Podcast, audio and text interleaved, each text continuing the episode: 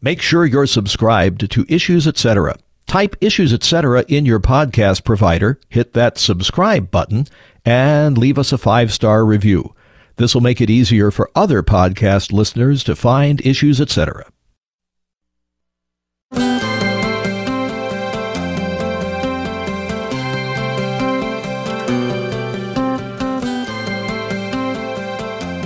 Along with uh, the founding fathers and almost every single American historical figure, Christopher Columbus has fallen on tough times. Now, that didn't begin with the recent spate of vandalism and iconoclasm in American culture. It started, well, in the 20th century. Americans who thought very positively of Christopher Columbus now generally think very negatively about him. What would happen if we tried to expunge him from our culture altogether? Welcome back to Issues Etc. I'm Todd Wilken. Joining us for a biography of Christopher Columbus, Dr. Bradley Birzer. He's professor of history and Russell Amos Kirk Chair in American Studies at Hillsdale College, author of several columns on Christopher Columbus for the Imaginative Conservative. Dr. Birzer, welcome back. Hi, Todd. Thank you. It's always good to talk to you. It's been a few years. What are some of the most popular progressive myths about Christopher Columbus? Well, he's become a hated figure, really, I think a symbol of everything that's wrong with Western civilization. It, it started in the 1960s and it was part of the new left and you see this in some of the movies that came out in the 1960s but a complete revision of the western and what the western was about and a kind of anti-john wayne movement in hollywood like little big man and other movies such as that and so in the 1960s, there really just became a kind of anti American mythology. And Columbus was tied into that, of course, because he is the great discoverer of America. And so he became this great symbol. I mean, to the point where we get into the 1980s and into the 1990s, and you have people like activist and actor Russell Means, whom I, you know, I loved in The Last of the Mohicans, but he makes a statement that someone like Columbus is as bad as Hitler. And so once you start mythologizing Columbus that way, or I should say demythologizing him in that way, once you start using him as a bad exemplar, it's very hard to recover from that. What are your thoughts on the prospect of changing Columbus Day to Indigenous Peoples Day? Well, I'm deeply, deeply sympathetic to Native Americans. I'm deeply sympathetic to the indigenous people. I think that they, of almost all peoples, were probably treated the worst in terms of what it meant for America to develop. And that doesn't mean I would give up anything that America developed. But there's no doubt that we could have treated the Indians in a better fashion. And I think there were times when we came close to treating them very well. And then there were many, many, many times when we treated them horribly. So I don't have a problem with Columbus Day and I don't have a problem with Indigenous Peoples Day. I just don't think it should be on the same day. I think both can be celebrated in their own way. And I think it's unfortunate that we've tried to conflate the two. How did Columbus change the world? Oh my gosh, that's a huge question, Todd. And he changed the world in so many ways. So no matter what we think of Columbus, it would be impossible to describe modern Western civilization without referencing him in some way because he is such a critical figure in the late 1400s and the early 1500s. Most importantly, he changed the world in terms of environment. So on his second expedition, to America in 1493. He brought with him over 1,200 men in 17 ships. They brought sheep and pigs and chickens and horses and cows. And this was for all intents and purposes an interhemispherical swap of animals and plants and people and pathogens. So certainly Columbus did a lot. And again, that can be good or bad, but he did a lot to change the very landscape of America, but he also changed the very landscape of Europe. So the old world at the time brought with it, as I just mentioned, things like horses, which had been extinct in North America for a long time. And it, it's almost impossible to imagine the Great Plains Indian without the horse.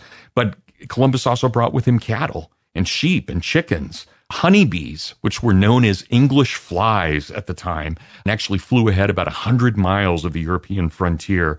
They brought with them wheat and rice and barley, cabbage, turnips, lettuce. I mean, so many different things. Even something like, which seemingly innocuous, like Kentucky bluegrass, originated in Spain and was brought to America. But what did the New World give? The New World gave a lot too. It gave corn and sweet potatoes. It gave potatoes, tomatoes. It's impossible to imagine Italian culture without the tomato or Irish culture or Scandinavian culture without the potato. But this was all the result of what we call the Columbian Exchange, this huge movement of peoples and goods starting in the 1490s. What did Americans generally believe about Columbus and his explorations prior to the 1990s or so? Yeah, he was a he was a great hero and he was taught as a hero and quite often schools would have portraits of Columbus up in classrooms. And certainly up until about 1992 in the mainstream, he was regarded as quintessentially American, that is, as establishing America. And there was a celebration of that. And you don't have to look any farther than Chicago. In 1893, they were a year off. They should have done it in 1892, but they missed it by a year. And they had the huge Columbian Festival there. Just an amazing, amazing world festival in Chicago at the Columbian World Fair. And the celebration was meant to be of the 400th anniversary of Columbus.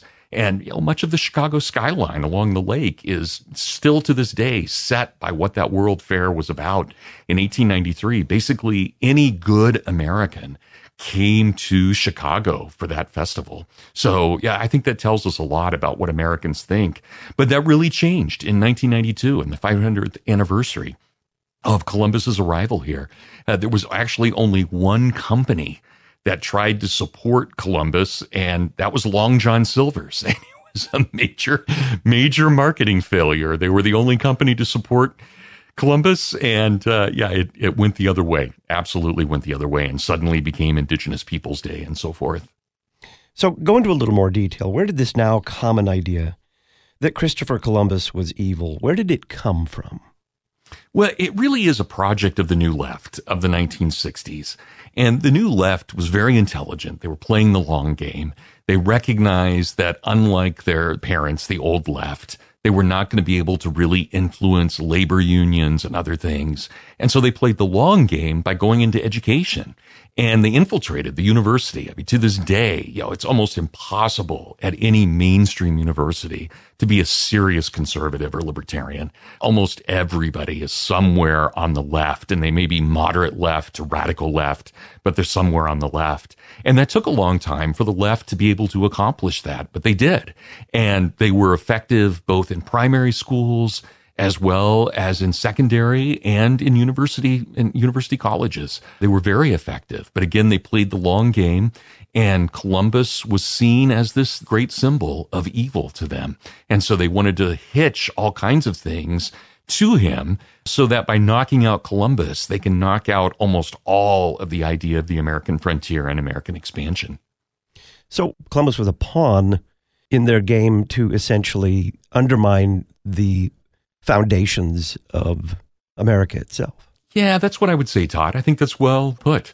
A pawn is a good way of putting it. Again, they're playing the long game. They know that they have to infiltrate things and they do it. This is where we get political correctness. It was a Maoist concept in the 1960s and the idea of collective guilt and race, class, and gender. All of these things really came out of that movement. And, you know, again, whether we agree with them or not, they were very effective. You mentioned collective guilt. So how has Columbus then become a symbol of all of the evils of white colonization and what the left would say is the collective guilt of Europeans and white people? You know, I think we do this always in history. We always try and find these mythic symbols. And we do it for good and we do it for bad. And we always want somebody. So when we say something like Jefferson, we don't just mean Thomas Jefferson. We mean almost a whole group of thought or we mean America in the early republic. And I think that's what Columbus had become as well. Columbus had really represented the spirit of America. In fact, I was just uh, right before you and I started talking, Todd, I was teaching, I'm teaching a class this semester on the American frontier. And today we went through the Lewis and Clark expedition. And it, it's fascinating that when Lewis and Clark came back to St. Louis and they had been missing for almost two years, most people assumed that the effort had failed and that Lewis and Clark and their men were dead somewhere in the Rocky Mountains or wherever they may be. They didn't even know there were Rocky Mountains, but somewhere in the West when they showed up in St. Louis, there was a huge celebration for them. And St. Louis threw an official party for them and they gave 18 toasts. And, you know, I can't imagine how anyone was coherent after 18 toasts, but they gave 18 toasts to them. And it was either number seven or number eight. And I meant to bring this in today and I'm sorry I didn't, but to bring those toasts in for this conversation with you, Todd. But in either number seven or number eight, they toasted Christopher Columbus as the great patron of exploration and they saw Lewis and Clark very much in line of Columbus. And I, I, think that's absolutely true. When we look back to the age of exploration, Columbus was one of the bravest men who's ever existed in Western civilization. He was daring. He had fortitude about him. He had courage about him. He had intelligence about him. He had insight about him. And again, he, he, he did some stupid things. Uh, he did things that we shouldn't celebrate, especially when he enslaved certain Indians or mistreated the Indians. And he was punished for that back in Spain for having done those things. So he was reprimanded for those. And again, I don't want to say that we should just celebrate everything about Columbus. But I think we can celebrate his daring and his audacity. And that's exactly what Americans did up until recently. And now it is, Columbus is kind of a bad word. You say, I mean, more than a kind of, he is a bad word. And his statues have been coming down. And even organizations, good Catholic organizations like the Knights of Columbus, obviously made in his image, dedicated to him as an exemplar, or the daughters of Isabella, the women's auxiliary of the Knights of Columbus. You know, in 2020, when all Hades was breaking loose in the streets and statues were coming down. And of course, they're still coming down, but when they were really coming down in the summer of 2020, the Knights of Columbus and the Daughters of Isabella were just quiet about it. And I, I find that tragic. Why did Columbus want to explore? Ah, that's such a complicated question. I think there's something natural to the explorers, and it doesn't matter if we're talking about Balboa or Ponce de Leon or Pizarro or Cortez, any of these great explorers, Coronado. There were so many, Verrazano. There were so many amazing explorers at the end of the 1400s and the beginning of the 1500s. There had been Portuguese and Spanish and Italian and French explorers, some English explorers as well. And it was the great age of exploration, the age in which we could discover what Africa was really like, or the Europeans could discover how to get to China, which of course Columbus always thought that he had done, that he had gone to India, never realizing that he had actually come to North America. So there's this uh, amazing audacity with him. And I admire that again, no matter how much wrong he did or the other explorers did they had that incredible desire to come here. But Columbus was more than just an explorer he was deeply, deeply religious. And I've had the chance to write about this. My wife is actually much more of an expert on Columbus than I am. He, she knows his biography much better than I do. But I've had a chance, and I, especially in kind of a reaction to all of the statues coming down in 2020, I had a chance to write on Columbus and look into him pretty deeply. And it's pretty stunning how religious he thought he was to the point of real mysticism. I don't know any other way to explain it. And I think we could either say that his mysticism was false or real. I, I don't think we necessarily have to buy into it, but he was deeply, deeply influenced by the Franciscans of his day. And the Franciscans, one of the orders of the Catholic Church, really one of the most radical orders of the Catholic Church, was thoroughly convinced that we were in the end times, that we were very close to the end of days, Columbus even believed that the earth would end 155 years. That's his determination that the earth would end 155 years after he discovered India. So not 154, not 156, but 155 years. And he was convinced that he was an instrument of God. And again, we can either say he's crazy or he's brilliant.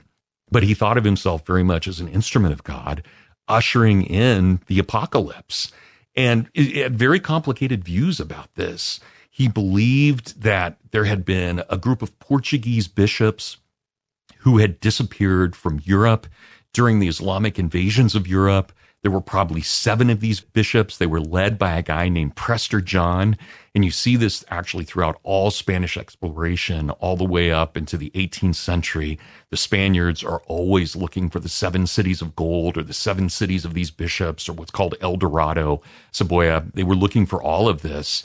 And uh, they, they had believed that these bishops had fled, but had created Christian kingdoms somewhere in Asia that somewhere in Asia, there were these seven cities. They had converted the Chinese to Christianity. And Columbus believes that in his expedition to the West, that he is going to encounter these people and he's going to recreate an alliance between the Spanish and the Chinese. And that together they will be able to surround the Muslims in Jerusalem and retake Jerusalem. And Columbus used almost all of his money, the money that he earned, from his expeditions, uh, he turned it back over to King Ferdinand, believing that King Ferdinand would be at some point the new ruler of Jerusalem. They wanted a new crusade. So this is a long way of answering that, Todd. But Columbus had very complicated views about his own position in things. He's not just an explorer, he also very much sees himself as an instrument in God's hands. Dr. Bradley Birzer is our guest of Hillsdale College. We're getting a biography of Christopher Columbus, and we'll talk a little bit about his explorations next.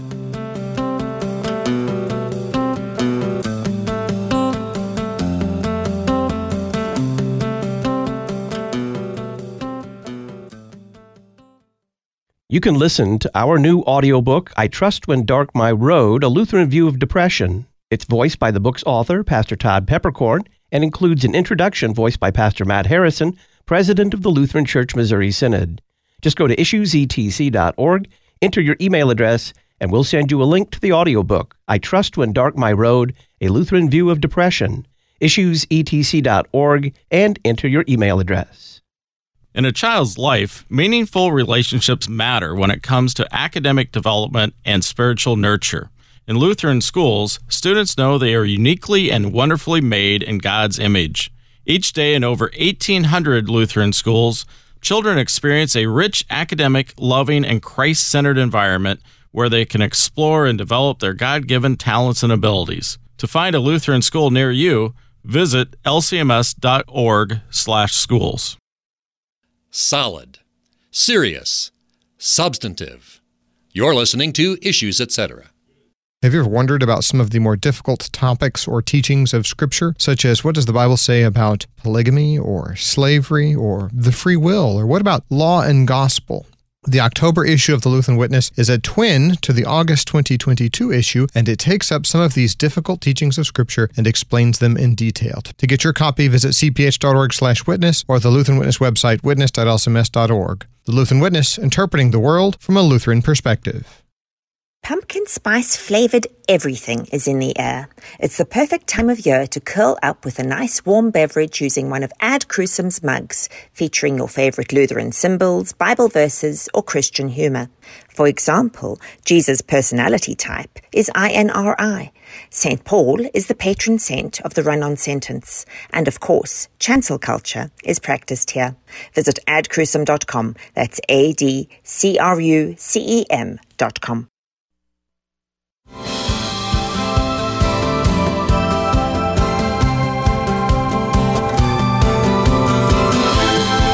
We're getting a biography of Christopher Columbus. Dr. Bradley Birzer is our guest. He's author of several columns on Christopher Columbus for The Imaginative Conservative, he's professor of history and Russell Amos Kirk Chair in American Studies at Hillsdale College.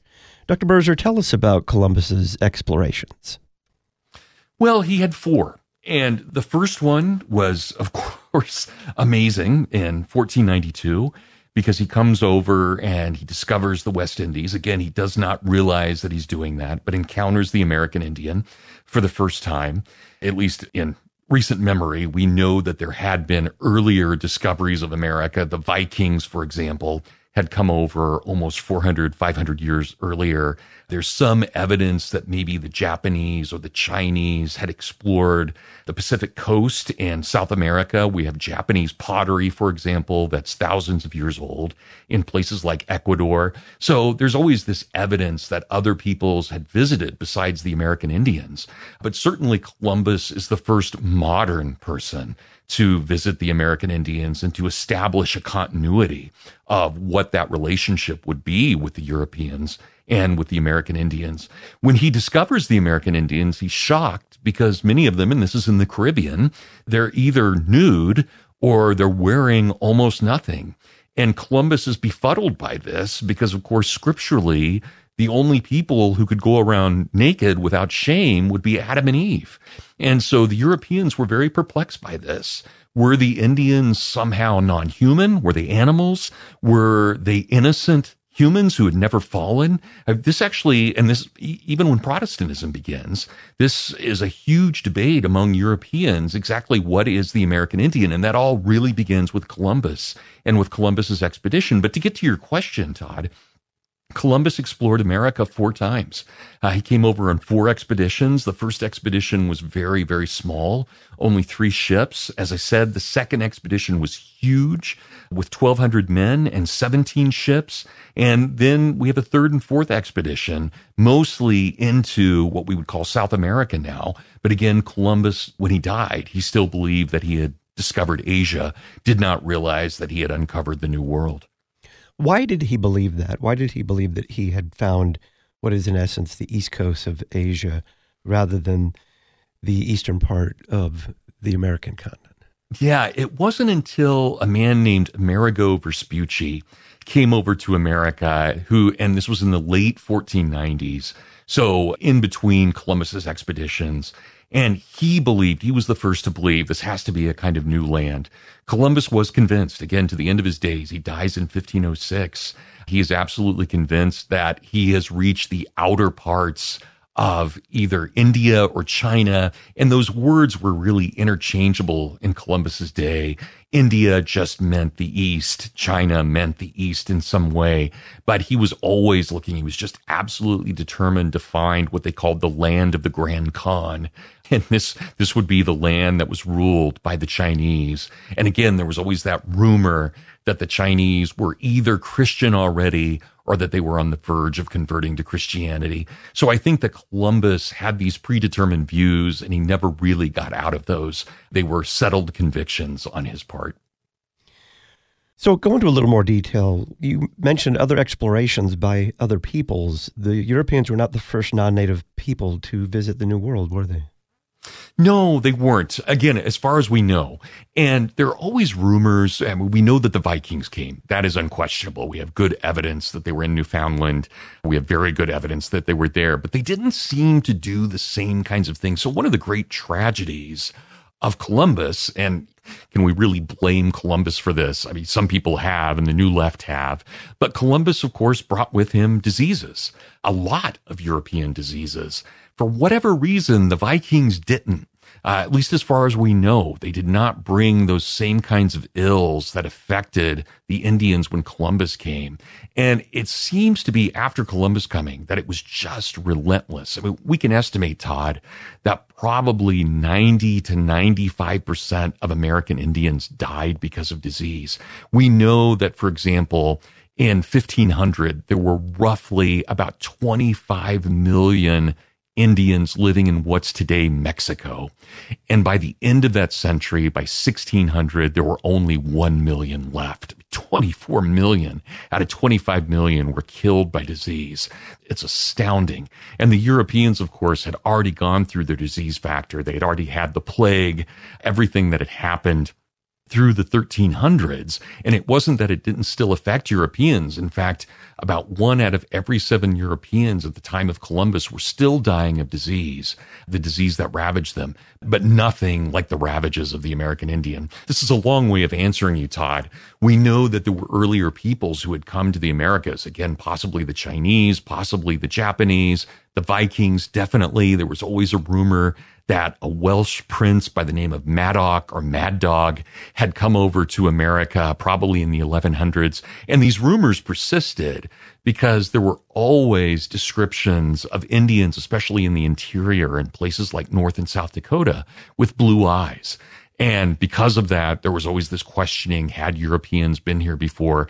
Now we actually estimate, and we don't know for certain, Todd, but the old story was always that the American Indian population was made up of one huge family, somewhere between 50 and 150 migrants who came over from Mongolia and crossed into Alaska. Now it seems to be the case that there were probably two major migrations from Asia and maybe one from Northern Europe that actually made the American Indian population. So that's all been in flux, especially since 1996 with the discovery of Kennewick Man in Kennewick, Washington, when they found this person that they believed to be a Caucasian male who had been killed, who'd been murdered, and then discovered he was actually thousands of years old. So everything's kind of in flux right now about where Native Americans came from. So you mentioned before the Columbian exchange. What did the old world bring to the new world and vice versa? So the old world really brought a lot. Uh, it brought things like horses and cattle and sheep and chickens, but it also brought with them, and this was the tragedy, of course, it brought with them smallpox and typhus and measles and malaria and diphtheria, whooping cough. Many of these things, crazily, which most Europeans would have survived. Again, not one out of seven, but six out of seven would have survived.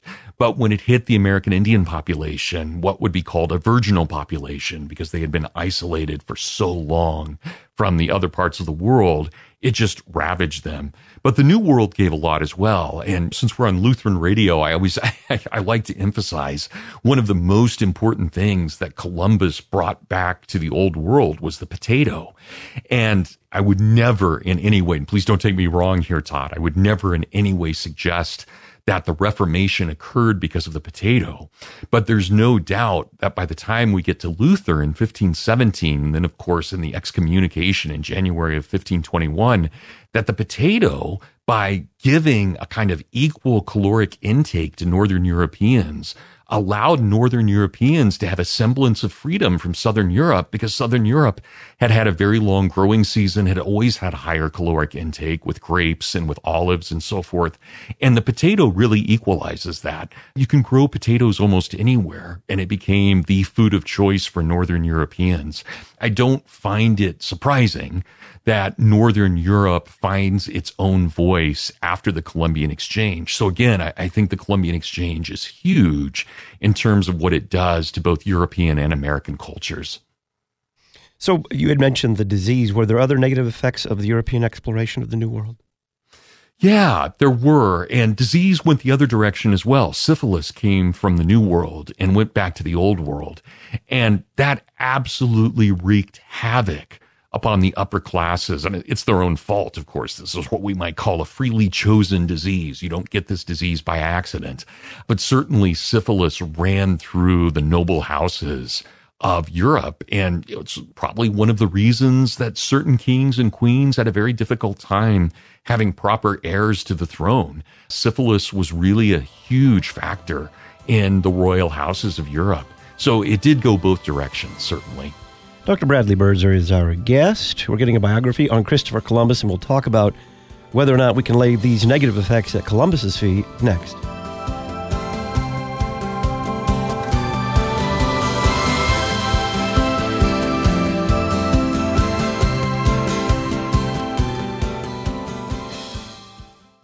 The church's music from the 20th century.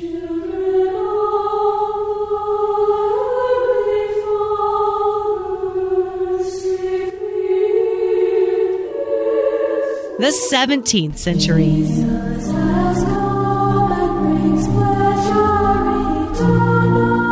The 11th century.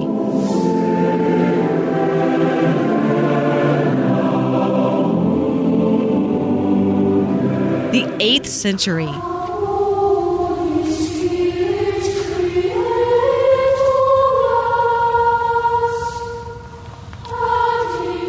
The 4th century.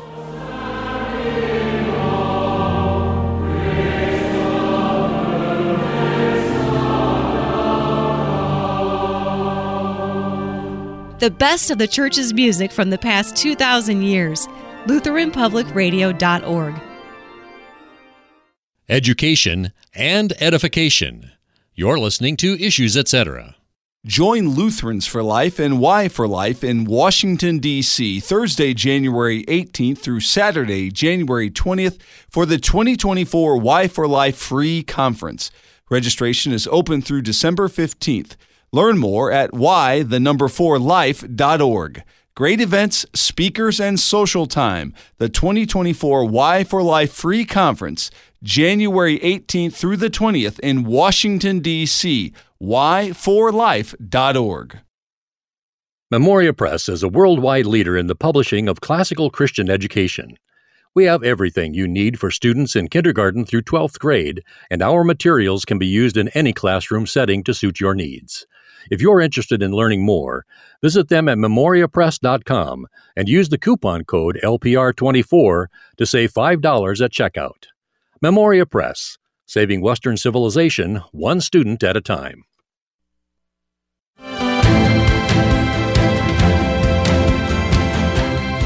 Often, because of physiology or prolonged stress and other factors too complex to understand, believing the gospel of free forgiveness does not take away depression.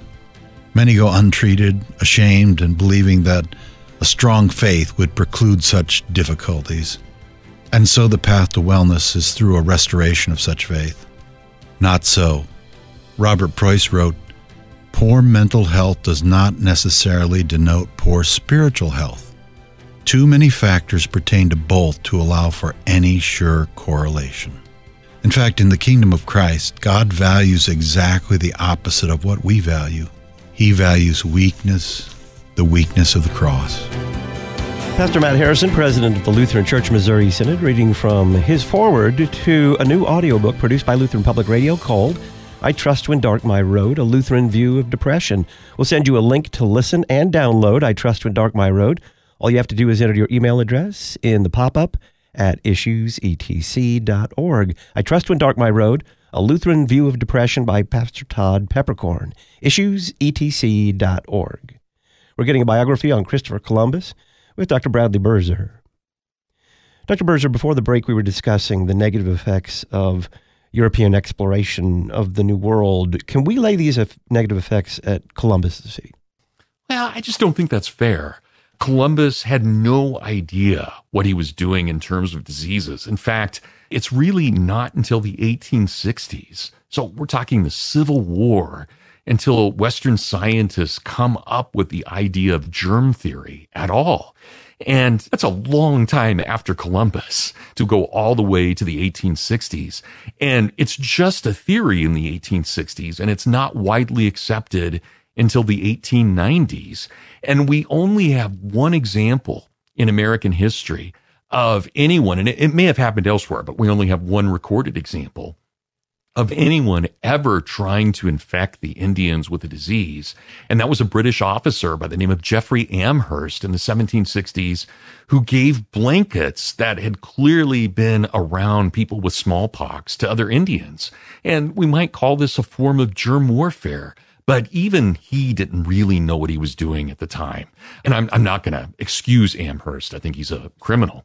I think we should reprimand him for what he did. But the idea that Columbus somehow knew that he was carrying these diseases is absurd. He didn't understand that at all. And in fact, we find all kinds of stories of European missionaries coming to the American Indians. They arrive at a village and suddenly after they've arrived, and it could be Jesuits, it could be Quakers, whomever, they arrive in a village and within a few weeks, there's mass sickness in that village.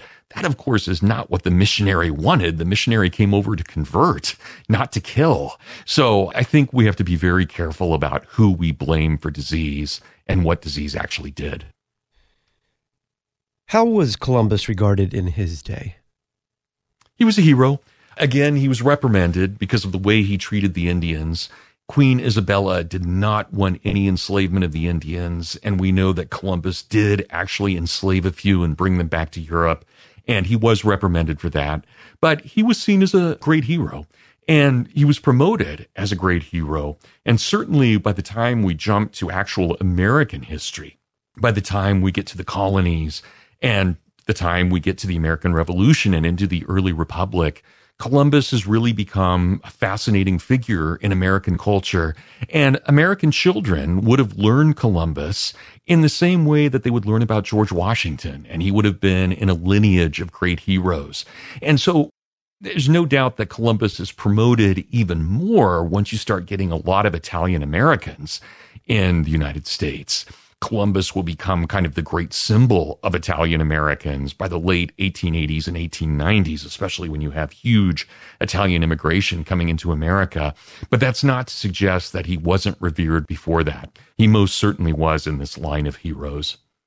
Did Columbus understand the scope of his actions in terms of having opened a way there to the New World? Did he understand how profound a world changing event it was. No, no, he really didn't. And again, I think that we could either say that this was his mysticism or maybe we could say it was his arrogance, however you want to judge it. But I think because he was so fixated on the idea that this was a religious mission, it meant that in some way he had to be in China. And again, he just didn't have a concept that this was a whole new world that he was discovering, even on the edge of his death. And Todd, I, I just, to bring this into kind of perspective, he believed that by going to China, he would be meeting with what he called the great Khan of the Golden Horde, and believed again that this was really a, a religious mission in some way. He said at one point, roughly about 1500, he said, God made me the messenger of the new heaven and the new earth of which he spoke in the Apocalypse of St. John, after having spoken of it by the mouth of Isaiah, and he showed me the spot where to find it.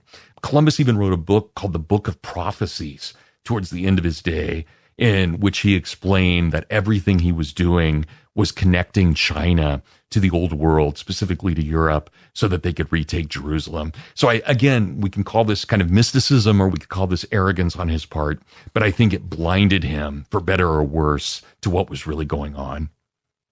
Do you think that Columbus's reputation can be restored? Yeah, that's a great question, Todd. I think that there's only one way to go at this point. We either dismiss Columbus or we revive him in some way. And I know that there's this, again, a movement right now in 2023 to remove statues of him in various cities. But what's going to happen? What do we do with a city like Columbus, Ohio? Are we going to rename it? I mean, what? It's just, it's insane to me when we think about how many towns in America are named after him or how many places we have statues to him that we would tear all of that down. And maybe, oh, as a 56 year old, I'm just blind. And as a conservative, I'm blind to the movements of history. But I just can't imagine that we can't find within Columbus something good. Uh, and especially, again, you know, even though he brought disease, he also brought together the Europeans and the Americans. And the same thing is true with a, another Spaniard who I think was far more guilty of what we might call genocide. And yet even he wasn't genocidal. Someone like Hernan Cortez, who really brings together the various peoples, who brings together the Spanish with the Mexican people, with the native Mexican people.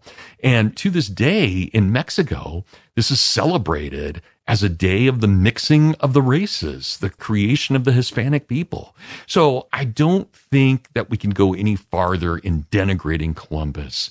But I think there is a possibility, especially if we start taking seriously what his religious motives were. And again, I think we can either say he was crazy or he was prophetic, but however we want to take it, I think we can see that there's something deep and fascinating to the man.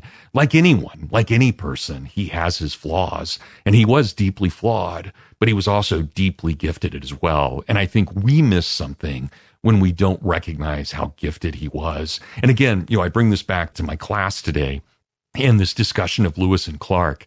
I think the fact that Lewis and Clark, who to me are two of the greatest Americans ever, I think the fact that they could have seen themselves in continuity with Columbus tells us a lot about Columbus. And it also tells us a lot about Lewis and Clark. And I, I would take it even farther, Todd. And I don't mean to be too airy about this, but you know, there are so few times in world history where our governments do things like actually spend money to explore, not to create war, but to explore.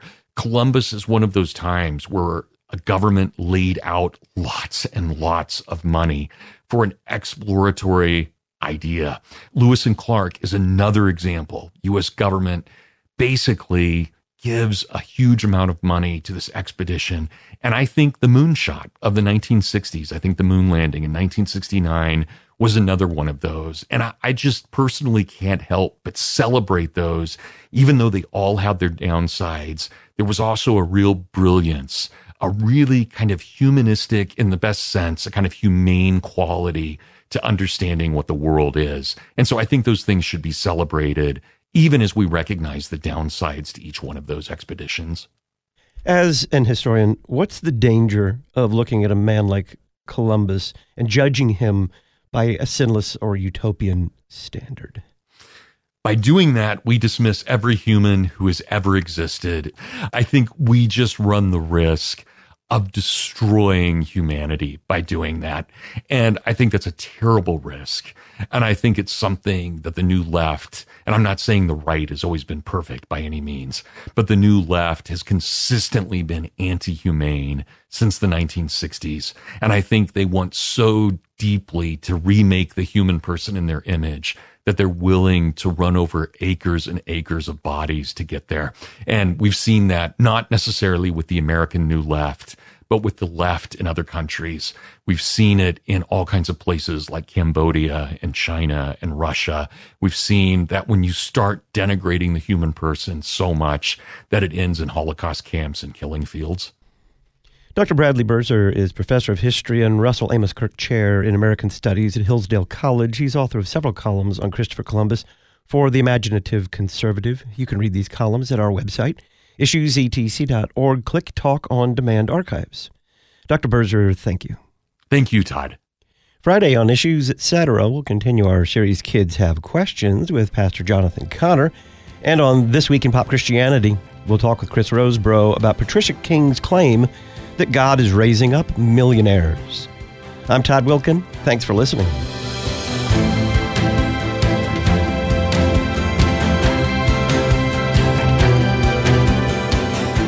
Listen weekday afternoons to Pastor Todd Wilken and guests on Issues Etc.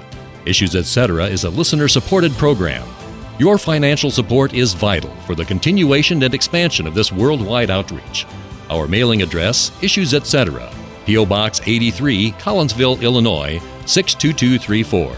Box 83, Collinsville, Illinois 62234. You can also donate at our website, issuesetc.org. Issues Etc. is a production of LPR, Lutheran Public Radio. I am beautiful because I am fearfully and wonderfully made. I am accepted because I'm a part of His family through Jesus' shed blood. Unity Lutheran School in East St. Louis, Illinois, shines the light of Christ in one of the most impoverished cities in America. Learn how to support their mission work at unityesl.org. Unityesl.org. Today, with the help of the Holy Spirit, I say yes to God and His ways. This is Jeff Schwartz, General Manager of Lutheran Public Radio, with a message for listeners in the Mountain and Pacific time zones.